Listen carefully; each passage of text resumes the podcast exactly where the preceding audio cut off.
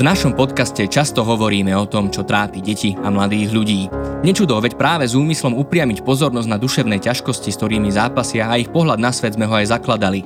To však nikdy neznamenalo, že naše linky pomoci sú tu len pre túto vekovú skupinu.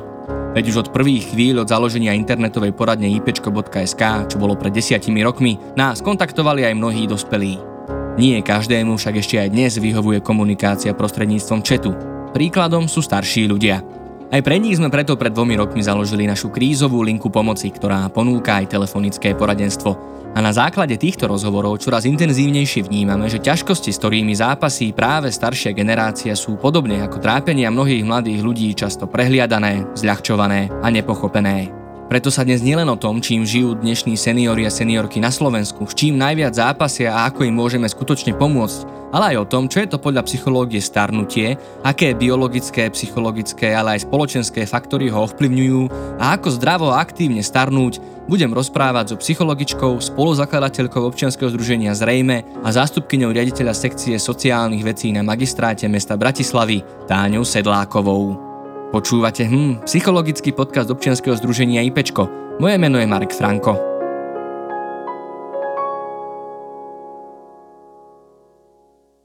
A ja som veľmi rád, že môžem v našom podcaste privítať doktorku Táňu Sedlákovú, PhD. Dobrý deň, vítajte. Dobrý deň. Pani doktorka, my už sme sa v našom podcaste rozprávali o tzv. vývinovej psychológii, o mladých ľuďoch, o dospievaní, o tom, ako ich mozog zreje postupne vekom.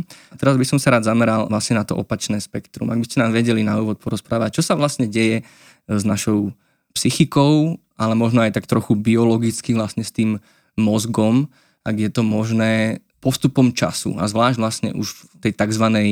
starobe alebo tom seniorskom veku. Takže čo sa rozbieha, keď už máme možno nejakých 50 mm-hmm. plus? No, keď sa zamyslíme nad nejakým psychickým svetom staršieho človeka, tak on sa nerodí po 50 alebo 60 on má presne tie isté rysy, ako má náš terajší psychický svet, treba váš a môj. On sa nejak kontinuálne vyvíja, prechádzame nejakými životnými skúsenosťami, máme na to nejaké reakcie, niektoré sú zdravšie, niektoré menej a to tvorí náš psychický obraz.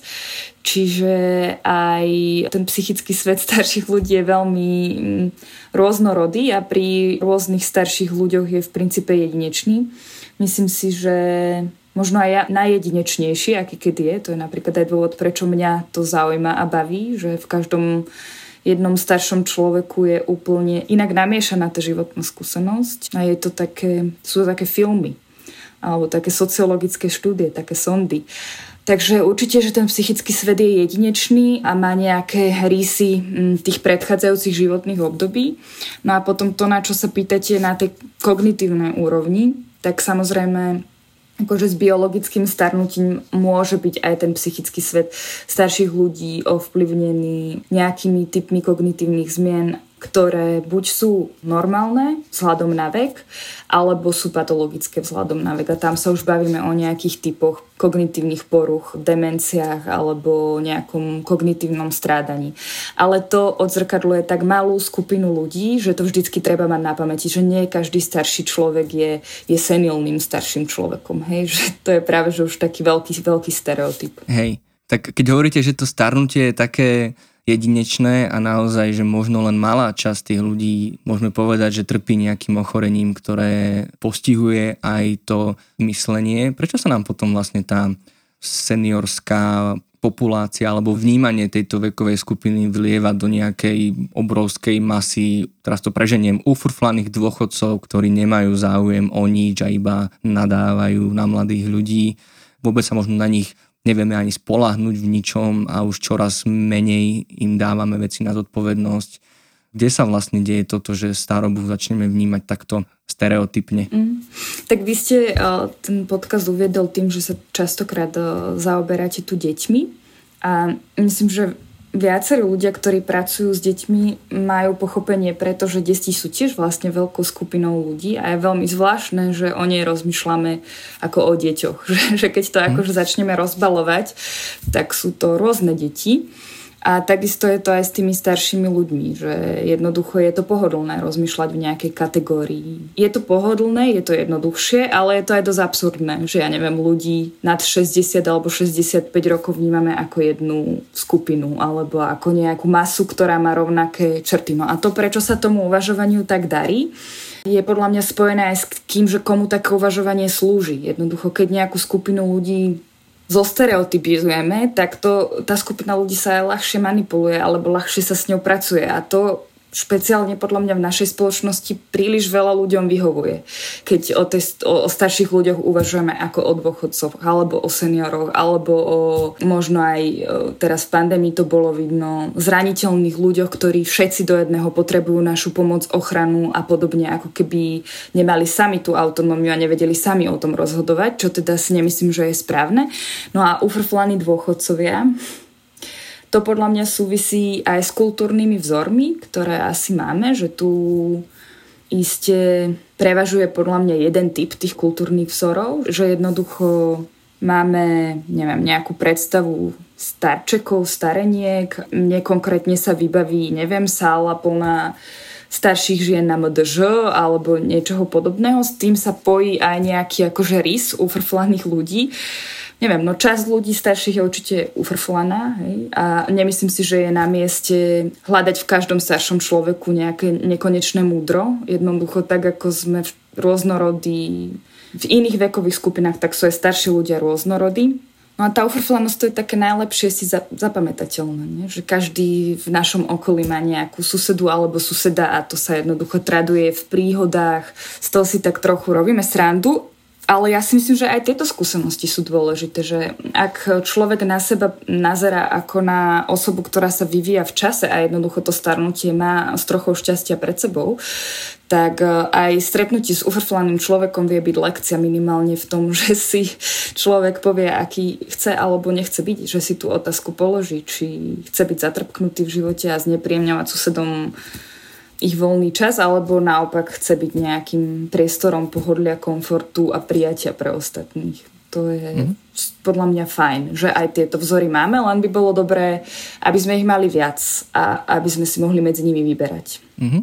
Vedeli by ste nám možno porozbíjať možno tieto stereotypy, ktoré som tu tak naznačil, že možno v akom spektre vlastne v akej šírke možností je možné v dnešnej dobe na Slovensku prežívať starobu. A možno, že alebo aké výzvy začne tá staroba na ľudí klás, ktoré možno ani predtým mm-hmm. si neuvedomovali, že čo je možno taký prvý šok, že je to ten odchod do dôchodku alebo nejaký iný moment, kedy človek už musí nad sebou uvažovať ako nad starým a vlastne ako možno s tým obdobím rôzne, rôzni ľudia nakladajú podľa vašich skúseností? No tak myslím si, že v tej skúsenosti starnutia sa jednoducho odráža veľmi veľa faktorov. Že nemyslím si, že by bolo vhodné od mňa ako 30-ročnej ženy hovoriť teraz, že je to nejaká krásna prechádzka rúžovou zahradou a treba tú starobu typizovať takýmto spôsobom. Nie, ja, ja neviem, aké to je byť starý, iba počúvam, aké to je byť starý. No a bez pochyby je to náročné. Minulo to niekto, kto to bol pani Vašariova, tak dobre povedala, že je to ťažká skúsenosť. No len podľa mňa je dôležité, aby sme si v tej spoločnosti kladli otázky, že čo tú ťažobu z tej skúsenosti môže ako keby zjednodušovať. Hej? Že myslím si, že sú to určite funkčné vzťahy medziludské, ktoré sú založené na rovnocennosti. Jednoducho, nemyslím si, že je nejakého človeka potrebné iba pre jeho vek podceňovať alebo preceňovať. A myslím si, že väčšina starších ľudí od druhých očakáva prirodzené jednanie rovnocenné, nič viac a nič menej. A takéto vzťahy podľa mňa potom vedia tú starobu robiť jednoduchšou. Druhá vec sú podľa mňa komunity a mesta a pre mňa ako človeka, ktorý teraz pracuje pre mesto, je to veľmi dôležité, aby sme napríklad naše mesta vytvárali tak, aby boli prístupné fyzicky, komunikačne, tak aby jednoducho sa v nich vedeli starší ľudia pohybovať a využívať služby a aby bolo vlastne férovo zdieľané, aby tie mesta ne, neslúžili len mladým ľuďom, ale aby slúžili rôznym ľuďom, aj ľuďom so znevýhodnením, aj starším ľuďom, aby sa nestávala situácia, že máme tak načasovaný semafor, že neprejdem ani ja počas toho času, kedy mám prejsť. Toto určite tiež vie tú starobu zjednodušovať. Aj tú, tú ťažkú skúsenosť, ktorá bez pochyby je spojená s mnohými stratami, vie zjednodušovať. No a posledná vec, ktorú určite je treba zmieniť, je stav inštitúcií, povedzme zdravotných a sociálnych, nemocníc, sociálnych zariadení, ale aj úradov, jednoducho na kvalite života starších ľudí od istého veku, obzvlášť keď sú odkazaní na pomoc iných, sa odzrkadluje systém alebo kvalita zdravotníctva, kvalita sociálnych služieb. Tá sa stáva podmienkou ich života. A pokiaľ nefungujú tieto inštitúcie, tak nevedia ľudia prežívať svoj život kvalitne a slobodne. A tam sú napríklad aj tie medzikultúrne rozdiely, že kým ľudia, ja neviem, vo Švedsku môžu mať kvalitnejší život v 80 tak naši ľudia už pri prvých zdravotných problémov môžu mať ťažší život, lebo nedostávajú dobré služby. Neviem, či som zrozumiteľná, ale myslím, že až takto komplexné to je.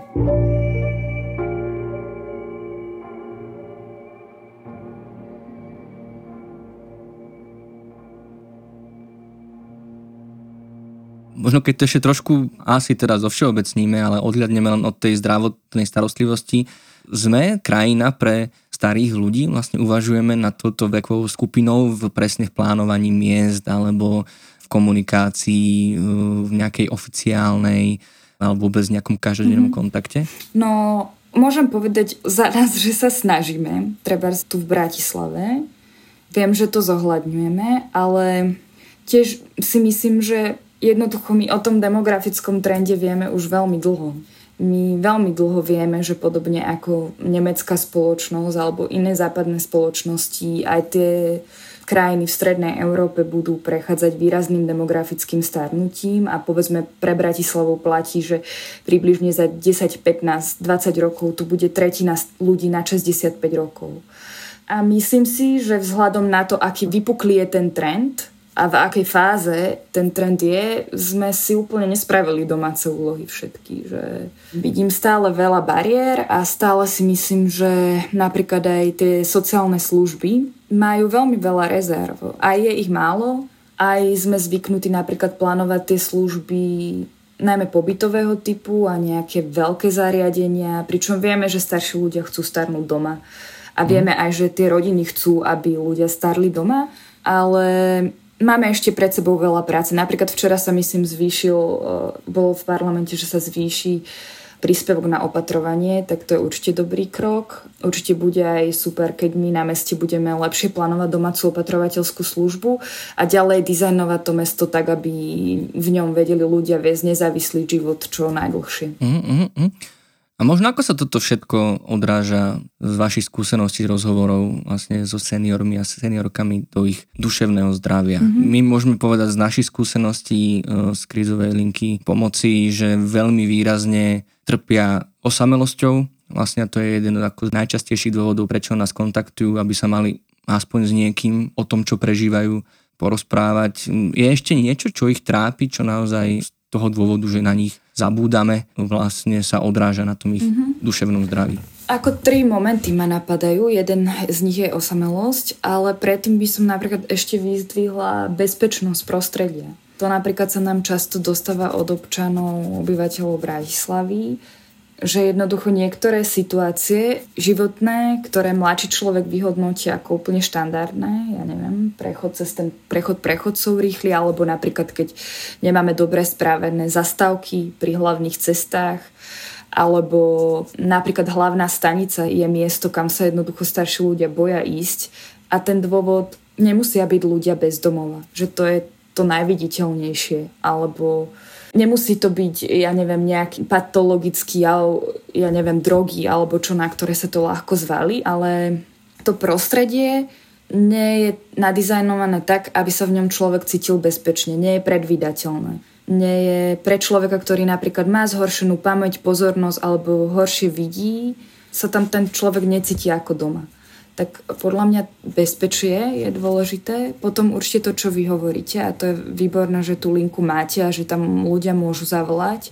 To určite je tá osamelosť a to si myslím, že akože je o to vypuklejšie, že tie posledné dva roky sme prešli tou pandémiou, tromi vlnami, ktoré vlastne akože ochrana pred pandémiou znamenala popretrhanie medzigeneračných vzťahov alebo popretrhanie vôbec nejakých vzťahov, takže osamelosť si myslím, že je niečo, na čo určite by sme sa mali zameriavať.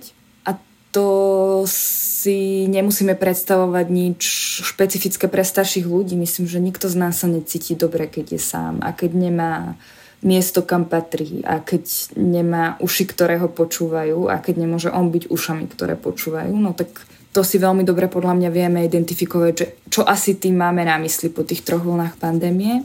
No a potom tretia vec, ktorá podľa mňa ešte bráni a je trošku zložitejšia, je taký ako internalizovaný nejaký ageizmus. Že pokiaľ v tej spoločnosti, a nadviažem na to, čo ste hovorili o tých ufrflaných dôchodcoch, proste máme len tie kultúrne vzory, že že sú dôchodcovia ufrflaní a veľa rozprávajú a neviem ešte, čo by ma teraz mohlo napadnúť iné, ale proste nejaký takýto narratív, tak sa ľahko stane to, že to ľudia preberajú do svojho sebeobrazu, že hmm. sa toho boja, že majú takú predstavu, že keď budú starší, tak jednoducho áno, budú nehodnotní alebo budú menej cenní alebo menej vážení alebo nie tak cenní ako ostatní, tí mladší. A toto podľa mňa nie je správne. A keď takéto veci dovolujeme v tej spoločnosti, tak ideme trošku aj proti sebe, lebo asi každý z nás chce žiť čo najdlhšie a mať čo najdlhšie mm-hmm. radosť zo života alebo možnosť proste prežívať svet. A preto to nie je dobré, že tie stereotypy šírime a podporujeme. Jednak kvôli tým seniorom, ktorí už teraz sú seniori, ale aj kvôli tomu, že sa my sami stávame seniori a akože to, ako teraz uvažujeme, tak to nás ešte raz stretne. Spomenuli ste slovo ageizmus. Čo to presne znamená? Už som sa s ním stretol a úplne si ho neviem predstaviť v praxi. No, je to taký termín, ktorý nám pomáha vysvetliť, keď o, stereotypizujeme mm. ľudí na základe veku alebo príslušnosti k nejakej generácii. Tá stereotypizácia potom môže viesť aj k nejakému diskriminačnému jednaniu, ale akože ono v princípe my stále vytvárame stereotypy, takže to nie je škodlivá vec, ak má nejakú mieru. Keď tú mieru stráca, tak to potom vie viesť k tomu, že presne si vytvoríme nejaký obraz o tom, čo to znamená byť starší človek a podľa neho jednáme. A to sa potom vie preniesť napríklad aj do vzťahov alebo už do toho, ako tvoríme inštitúcie. Príklad môžem uviesť ten, že že, že veľmi malý záujem o štúdium gerontológie alebo geriatrie, napriek tomu, že ten demografický trend hovorí o tom, že je to proste veľmi dôležitá lekárska vedecká disciplína, potrebná, užitočná, ale nemáme záujem o tú tému a nevytvárame na to ani príležitosti a to je problém. Mm-mm. Z toho, čo ste doteraz raveli, môžem skúsiť načrtnúť taký vlastne taký kruh toho, čo sa vlastne deje, že ako spoločnosť máme zostarnutia z nejakého dôvodu, môžete možno povedať aj, že z akého vlastne strach. Máme to veľmi stereotypizované v zmysle, že máme pocit, že keď človek dosiahne istý vek, tak potom už by mal iba doma sedieť, iba sa šetriť a dávať si na seba pozor a, a chodiť pravidelne k lekárovi. Čo je akoby jedna vec, to je ten náš vzťah k týmto ľuďom. Ale čo som si vlastne až teraz uvedomil, je to, že oni preberajú tento narratív alebo obraz vlastne, ktorý už máme celé generácie v sebe, čiže oni tiež rovnako vstupujú do toho seniorského veku s tým, že takto to má byť. Čo je možno vlastne škoda, pretože z toho, čo som sa dočítal, tak vlastne z tej pasivity vychádza množstvo zdravotných problémov. Funguje to takto nejako u nás? Ja myslím, že do veľkej miery, že že s tou témou nevieme úplne dobre pracovať. Akože vy ste na začiatku zmienil tie obavy, mm-hmm. tiež si kladiem otázky, že čím to je, či to je spojené ako keby s obavami z konečnosti celkovo našej, že či tá téma je, je proste tak nebezpečná pre nás v niečom, že by sme mohli byť koneční, že vlastne ktokoľvek, kto má blízko k tomu koncu života, je zneviditeľňovaný alebo ľahšie je ho dať do nejakej kategórie ľudí. Mohlo by to tak byť a myslím si, že teraz aj mnohé tie praxe, ktoré sú ľudia začali pestovať, ja neviem, mindfulness terapia alebo meditácia vlastne toto prinášajú, túto tému konečnosti a ono to potom umožňuje oslobodiť sa, hej, že umožňuje to precítiť svoje limity oveľa skôr, nech je človek starý. Proste oveľa skôr si klas otázku že jednoducho máme nejaké limity. Myslím aj akože smrteľnosť, ale aj napríklad naše telo má nejaké limity, naša mysl má nejaké limity. Večer sme unavení, tak ideme spať. Jednoducho, že nemáme prístup, že musíme stále do nekonečna niekam rásť. A toto môže pomáhať.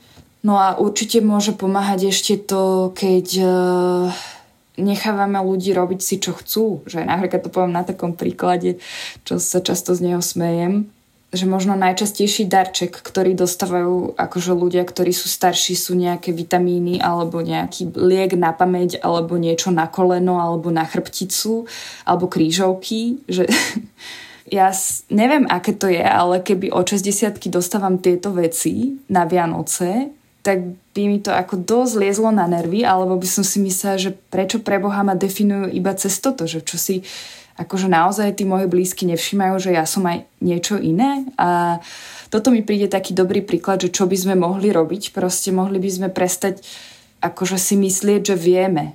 Mohli by sme sa opýtať, čo chcú oni a zase asi je to aj dvojsečné, že myslím si, že in, táto generácia, ktorá teraz prichádza do staršieho veku, bude jednoducho už iná ako tá predtým. Že si bude vedieť povedať, čo chce.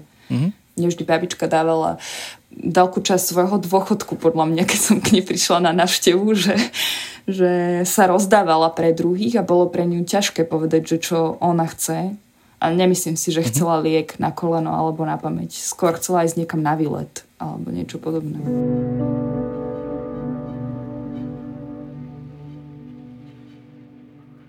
No to je na vec tohto a nenapadá možno aj to ste spomenuli pri tej pandémii vlastne, že také vnímanie ich ako bezmocných. Je to skutočne tak vlastne, že ja som až keď som videl jednu vašu diskusiu, som si uvedomil ten paradox toho, že my naozaj ľudí s veľmi dlhou životnou skúsenosťou vlastne zrazu z nich máme pocit, ako keby neboli schopní ničoho.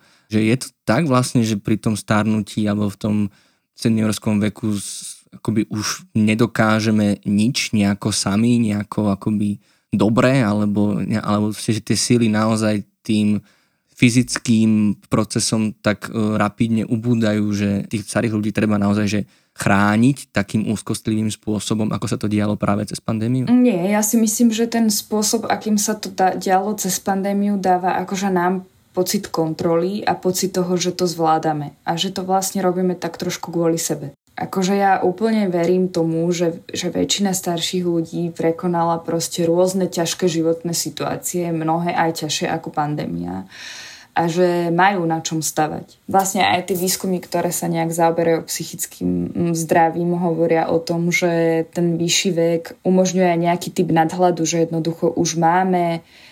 Určite si myslím, že je jednoducho ťažké pre mladého človeka ocitnúť sa v izolácii je to ťažké aj pre starého človeka, bez pochyby, o to viac, keď je to proste pre ňoho tak výrazne nevyhnutné, ako to bolo v tej pandémii, ale predsa len už ľudia majú nejaké zvládacie mechanizmy, už vedia, čo funguje, čo nefunguje, už niečo prežili, už niečo zvládli a na tom stavajú. A podľa mňa je dôležité, aby práve že si každý našiel to, čo mu pomáha to zvládať. A majú to, mali to ťažké tí politici alebo tí epidemiológovia, lebo jednoducho tie politiky sú nasmerované na všetkých, hej, že oni vedú k nejakému jednoznačnému, ale, ale určite bolo začiarok, keď sa hovorilo o tom, že nemajú chodiť von vôbec. A za mňa je otázka tie hodiny v obchodoch. Ja viem, že možno ten úmysel bol dobrý, ale bolo to tak zvláštne, že že akože kopec treba aj ľudí v mojom okolí, ktorí majú na 60, ja som veľmi rozmýšľala nad tým, že ako sa oni v tom cítili, že by mali robiť niečo vtedy a vtedy, alebo nerobiť niečo vtedy a vtedy. Podľa mňa to s veľkou chuťou mnohí aj obchádzali. A keď hovoríte o tom nadhľade, čo sú potom, lebo zase opäť z nejakých prác som sa dočítal, že presne v staršom veku sa zvyšuje nejaké riziko alebo výskyt depresie alebo suicidálnych myšlienok. Čo vlastne je potom možno to, čo, keď to poviem tak laicky, akoby zlomí tých ľudí, že ich to vlastne z toho možno veľakrát aktívneho pracovného života zrazu akoby prevalcuje, že ten ich svet sa zúži možno práve iba na ten strach z tej konečnosti alebo obavy z chorôb, že možno prečo sa toto deje a možno môžeme začať aj to, že ako tomu predchádzať, ako mm-hmm. vlastne si uchovať ten aktívny život a možno taký nejaký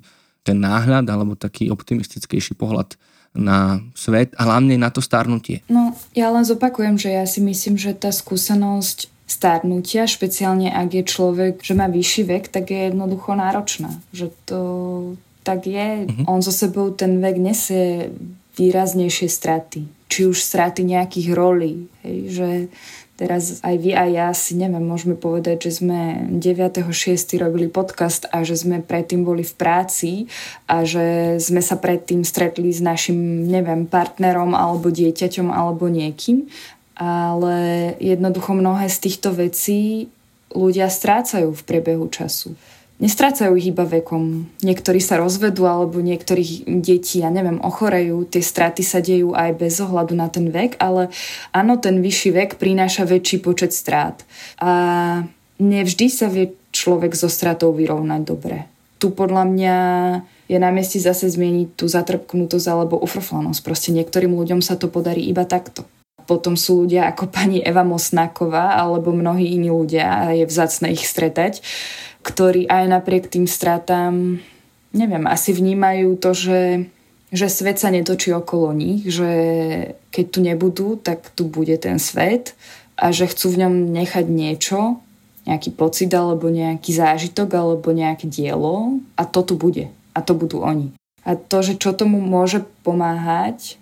Inak teraz myslím veľa na ten moment, keď zomrel Juraj Kušnierik. To bolo uh-huh. pre mňa také, že to, ako ľudia sa cítili a ako o ňom hovorili a ako chceli byť ním ďalej, alebo chceli pokračovať v tom, čo on bol, tak to mi príde, že je hrozne dôležité v živote. Že keď niekto vie, že zomrie a bude pokračovať to, čo celý život robil, ak mi rozumiete, mm. tak podľa mňa sa mu nemusí z toho života odchádzať ťažko.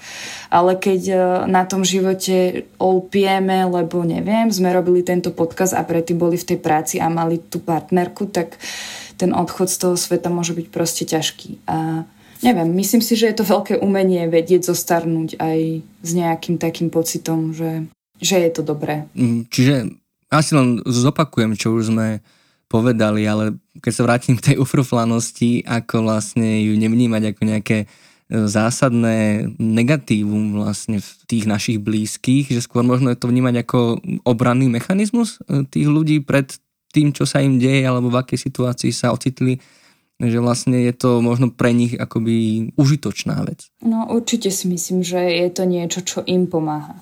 Akože to, že to nepomáha tým susedom je tiež pravda, ale e, zase ľahšie sa to zvláda, keď ten sused je informovaný, že v tomto je dobré podľa mňa stretnúť veľa uflaných ľudí, aby sme sa chceli tomu vyhnúť.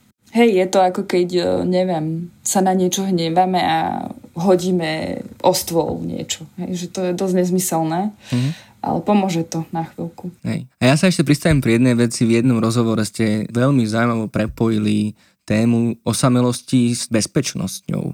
Vlastne s tou náchylnosťou na podvody ako toto vlastne môže fungovať, že tým, že tých e, starých ľudí necháme o samote, alebo teda necháme o samote, že sa nejakým spôsobom ocitnú v nejakej sociálnej izolácii, prečo vlastne potom ako keby z nášho pohľadu stratia ten rozum a naletia niekomu na podvody, lebo im slubuje, už teraz mi nenapadne čo všetko, ale zrazu ako keby veľmi také naivné situácie sa môžu diať. No to bol vlastne aj ten film Šmejdi pred niekoľkými rokmi v Čechách, asi najlepší príklad toho, ale takisto Neviem, nám sa stala taká situácia pred pol rokom v bytovke. Myslím si, že to môže byť motivované tou takou základnou potrebou nás všetkých, že máme potrebu niekam patriť. Uh-huh. A keď jednoducho tie vzťahy okolo nás, alebo komunity, alebo mesta nefungujú, tak hej, môžeme mať deň, kedy sa voláme, že ideme na výlet do Hlohovca a kúpime si 14 krastrolíkov za celých 10 dôchodkov za posledný rok. Hej? Že, takto si myslím, že to nejak funguje. Že asi tá potreba niekam patriť je dôležitá.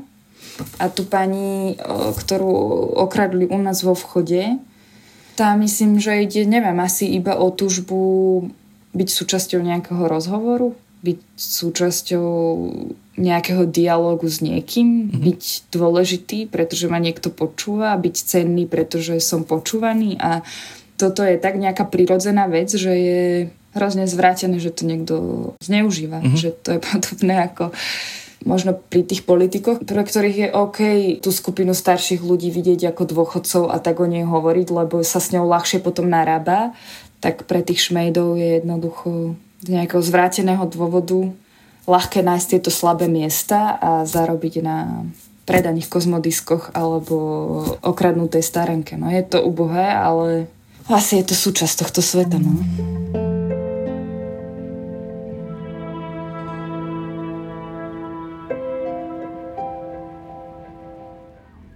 Tak možno, poďme to teraz sa pozrieť na to z takej tej lepšej stránky. Vy ste spoluzakladateľkou občianskeho združenia Zrejme, ktoré sa venuje medzigeneračnému dialogu a, a keď sledujem vlastne vašu komunikáciu na sociálnych sieťach a rôzne príklady seniorov a senioriek, že ako, čo všetko robia vlastne na tom úvodzovkách dôchodku a možno, že už aj skôr, že akým spôsobom sa dá vlastne aktívne starnúť a že to není naozaj len o papučiach a televízore, že aké možnosti vlastne neustále máme aj vo vyššom veku? No v prvom rade musíme sami chceť.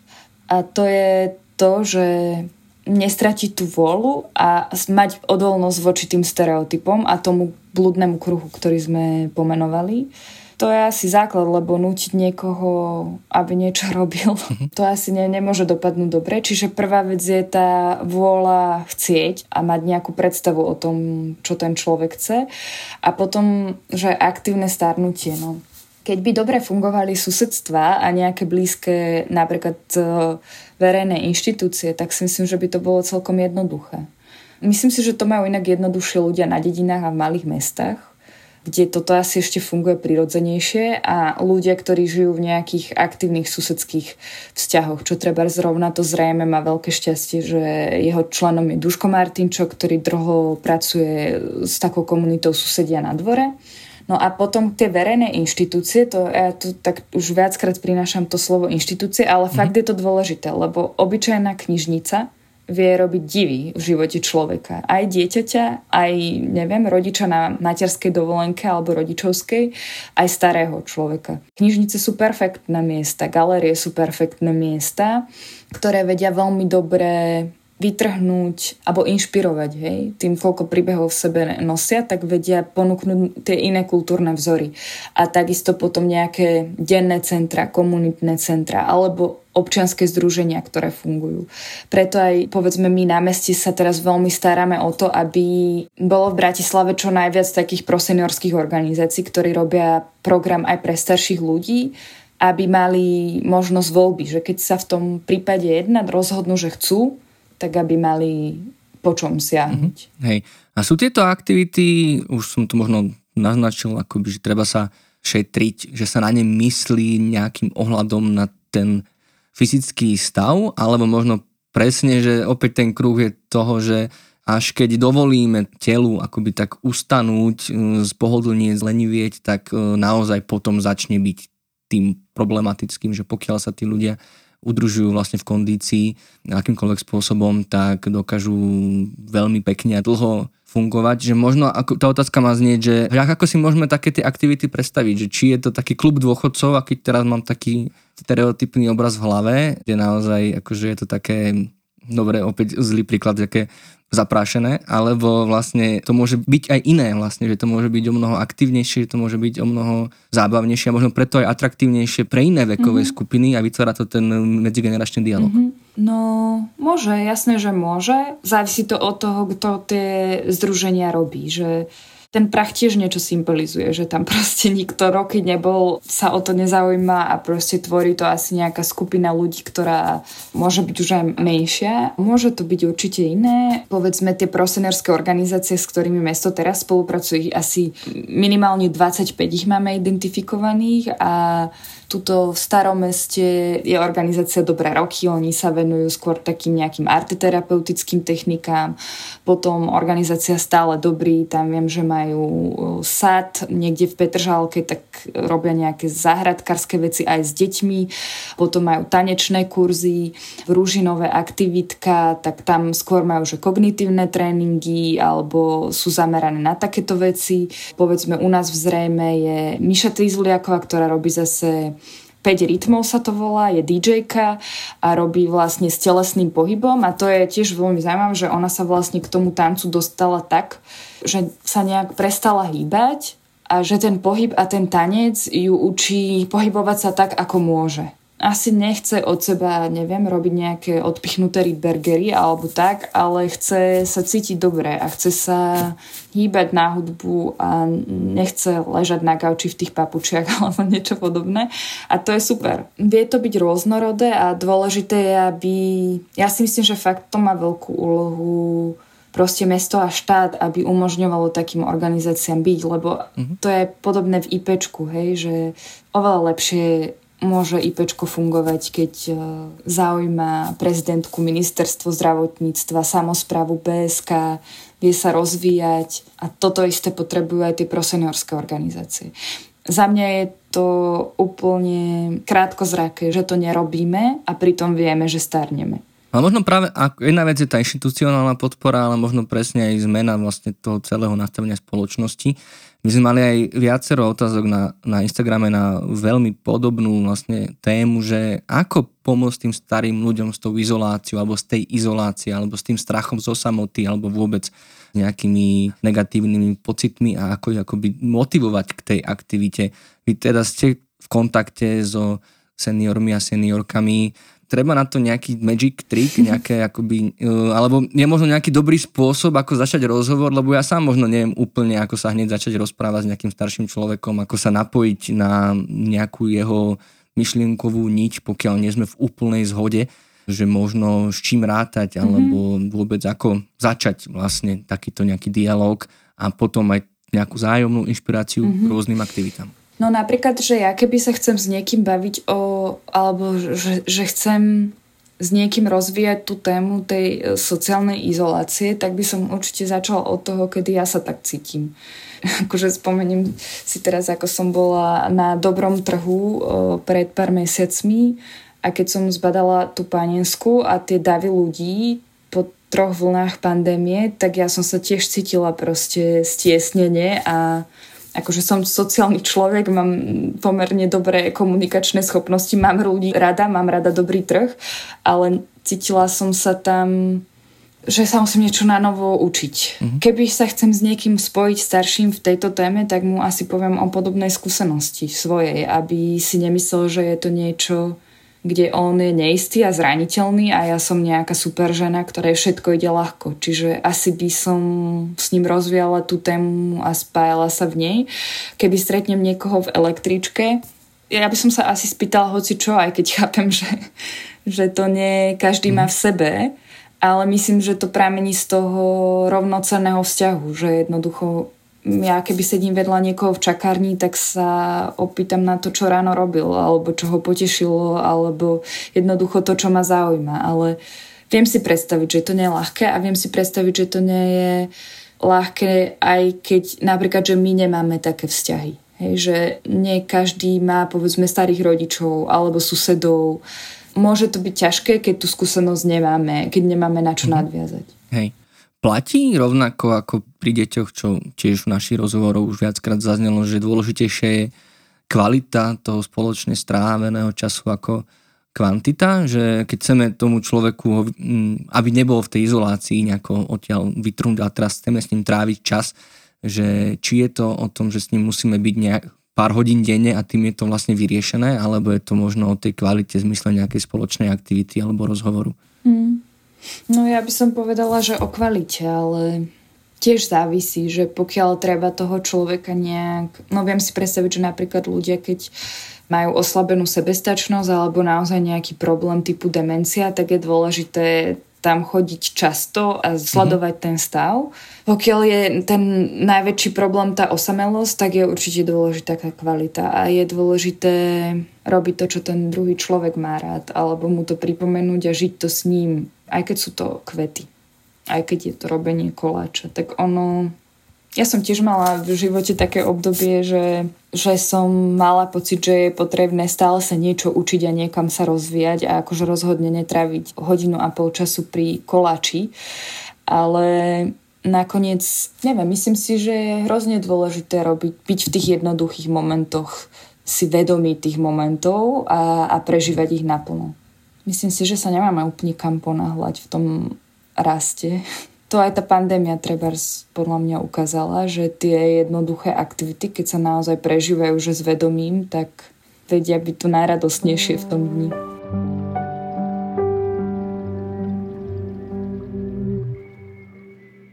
A keď ste spomenuli tú rovnocennosť, viem, že to není nejaké zložité slovo, ale možno si veľakrát neuvedomujeme, ako pristupujeme vlastne, a nielen k starým ľuďom, ale k rôznym aj iným menšinám alebo k deťom, ale keď sa bavíme o starých ľuďoch, možno čo je v komunikácii, v dialogu znakom rovnocennosti, alebo čo možno je takým nedobrým zvykom presne z dôvodu tých stereotypov, že ako komunikujeme so starými ľuďmi a čomu by sme sa mali mm-hmm. vyhnúť, čo sú také komunikačné chyby, ktoré ich zmenej cenujú v ich očiach a my si to práve neuvedomujeme. Mm, ťažko sa mi odpoveda na tú otázku, že akože viem sa iba žiť do toho, že by mi asi vedelo, keby sa na mňa niekto pozerá ako na babičku, keď by som možno ani nebola babička, alebo by som sa tak necítila. Že by mi oveľa lepšie padlo, keby ma niekto vidí ako Táňu, a nerieši vlastne aj to oslovenie dôchodkynia, že to úplne nie je bežné ani inde vo svete, že by niekoho volali podľa toho, že dostáva dôchodok. Že to je mm-hmm. ako, mm-hmm. Že, že akože je to veľmi zvláštne, že ten názov je podľa toho, čo ten človek dostáva od štátu. Že ja by som bola radšej, keby sa so mňou rozprávajú podľa toho, čo ja mám rada a aká ja som. Takže asi by som sa vyvarovala nejakých takýchto označení ja určite by som sa chcela vyvarovať takému paternalizmu alebo takému, že ja presne viem, čo ty potrebuješ, však ty proste potrebuješ iba presne tento liek na koleno alebo ginko biloba alebo ja neviem čo, že tomu by som sa tiež asi chcela vyvarovať. To inak neplatí iba o starších ľuďoch, ale o akékoľvek pomoci. Že pomáhať asi má zmysel vtedy, keď rozumieme tomu, čo ten druhý chce, nie vtedy, keď si myslíme, že vieme, čo ten druhý chce. Takže myslím si, že tohoto je dôležité sa vedieť. A podľa mňa je veľmi fajn, keď je všade humor a vtip, hej, že, že nie je to nič vážne, proste je to podľa mňa vzácne. Opäť sa len vrátim k tomu, že je to ako film alebo nejaká možnosť byť pri akože živote niekoho iného. Ja som proste nežila pred 89. Čiže keby nepočúvam alebo nečítam, tak fakt neviem, aké to je. A možno si raz niekto aj o nás povie, že proste pre Boha, veď on nežil, to bolo ešte iné storočie, tak bude chcieť vedieť, aké to boli 90. roky alebo 2000 roky a bude dôležité, že my sme ich prežili a budeme ich vedieť nejak prerozprávať ďalej. Hej, hej. A možno ešte posledná otázka, taká špecifická, je taký, akože sa hovorí taký výrok, že, že na starobu sa človek opäť mení na dieťa, vlastne, že možno v takom emočnejšom prežívaní, alebo že sa treba o neho viacej starať a, a on potom kladie aj taký väčší odpor. Opäť možno je otázka, či je to teda akože paušálne, či to je nejaký odborný termín, alebo je to len taký mýtus, aby sme si tých starých ľudí nejako upratali a, a mali akoby spôsob, ako s nimi narábať, respektíve ako možno naozaj v tom najvyššom veku, keď už naozaj môžu byť tie možnosti aj komunikačné, aj pohybové naozaj veľmi obmedzené. Ako možno aj v takej chvíli vlastne zachovať u tých ľudí tú dôstojnosť mm. a správať sa k ním rovnocenne, aby už neboli iba nejakým objektom. Mm-hmm. No ja si takto, že iste tie dve skúsenosti niečo spája. Predstavujem si, že keď sa narodí malé dieťatko, tak je že veľmi krehké a je potrebné byť opatrný a je potrebné sa prispôsobovať jeho potrebám a je potrebné mať veľkú imagináciu preto, aby sme vedeli, čo tie potreby sú, čo to vlastne hovorí, keď plače. No a v tých najposlednejších fázach života, povedzme, keď človek potrebuje už naozaj že sociálnu zdravotnú starostlivosť alebo aj nejakú hospicovú paliatívnu starostlivosť, tak áno, ten život je krehký a je to podobné, tá skúsenosť toho človeka, ktorý sa stará. Ale zároveň musím povedať aj to, že podľa mňa je to veľmi nebezpečné uvažovať o tom, že sú starší ľudia ako deti a že sa niekam vraciame, lebo jednoducho medzi tým je 90, 80 alebo neviem koľko rokov života a ten život nebol zväčša prázdny. A keď by sme prijali to, že sa človek vracia do nejakého stavu, kde začínal, tak to môžeme opomenúť. ten život a môžeme toho človeka treba zinfantilizovať, hej, že na neho kričať alebo presne deduško neviem čo, zabúdať na tú jedinečnosť jeho života a podľa mňa práve to oberá o tú dôstojnosť. Hej? Že myslím si, že je to veľmi náročné, špeciálne viem, že je náročná starostlivosť od človeka, ktorý starne alebo umiera. O to náročnejšie to musí byť, keď je to v nejakom systéme, v nejakom zariadení. Ale práve tá jedinečnosť nám umožňuje starať sa jedinečne o toho človeka. Nebrať to ako objekt, tovar, ktorý proste potrebuje nakrmiť pomleté meso, ktoré je rovnako pomleté pre toho človeka, ktorého som krmil predtým. Tá jedinečnosť by sa nemala strácať ani vypariť, lebo ona robí tú starostlivosť vlastne kvalitnou.